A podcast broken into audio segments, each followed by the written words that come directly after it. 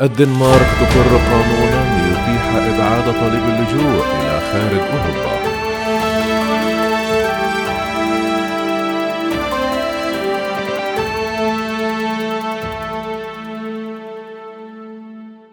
وافق برلمان الدنمارك اليوم الخميس على مشروع قانون يتيح للدولة ترحيل طالب اللجوء إلى دول خارج أوروبا. في خطوة تمثل تحديا لمناشدات منظمات غير حكومية ومن الأمم المتحدة للتخلي عن هذه الخطط. وأقر القانون بموافقة سبعين عضوا مقابل رفض أربعة وعشرون الأمر الذي يمثل خروجا واضحا عن جهود الاتحاد الأوروبي لإصلاح ضوابط الهجرة واللجوء في أوروبا وهو موضوع محل انقسام شديد داخل التكتل الأوروبي. وشككت المفوضية الأوروبية في اتساق القانون مع التزامات الدنمارك الدولية وقالت أن لديها مخاوف جوهرية بشأن القانون الجديد وفقا لرويترز قال المتحدث باسم المفوضية أدبرت يانس إسناد التعامل مع طلبات اللجوء لطرف خارجي يثير أسئلة جوهرية سواء بشأن إجراءات اللجوء أو توفير الحماية فعليًا. وأضاف هذا غير ممكن وفق قواعد الاتحاد الأوروبي القائمة أو المقترحات المقدمة بشأن اتفاق جديد للهجرة واللجوء مضيفا أن حق طلب اللجوء حق أساسي في التكتل الأوروبي.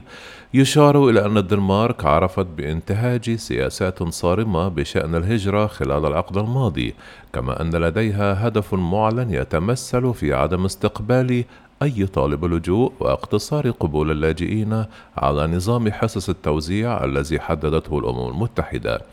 وسيتيح مشروع القانون للدنمارك نقل اللاجئين الذين يصلون البلاد إلى مراكز لجوء في دول شريكة قد تكون خارج أوروبا حيث يجري بحث حالات مقدمي طلبات اللجوء.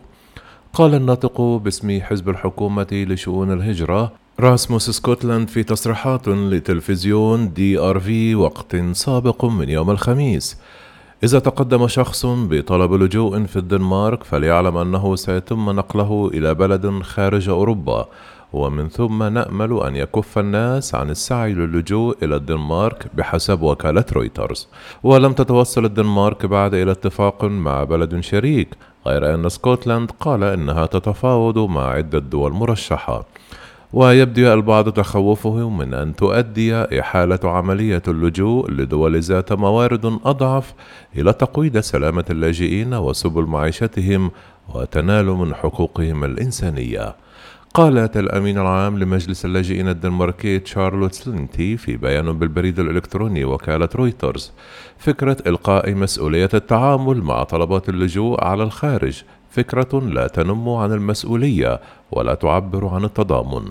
وفي الشهر الماضي دعت المفوضية السامية للأمم المتحدة لشؤون اللاجئين الدنمارك لعدم إقرار مشروع القانون الذي تقول أنه قد يطلق سباقا نحو الهاوية إذا بدأت دول أوروبية أخرى في اتباع نفس النهج.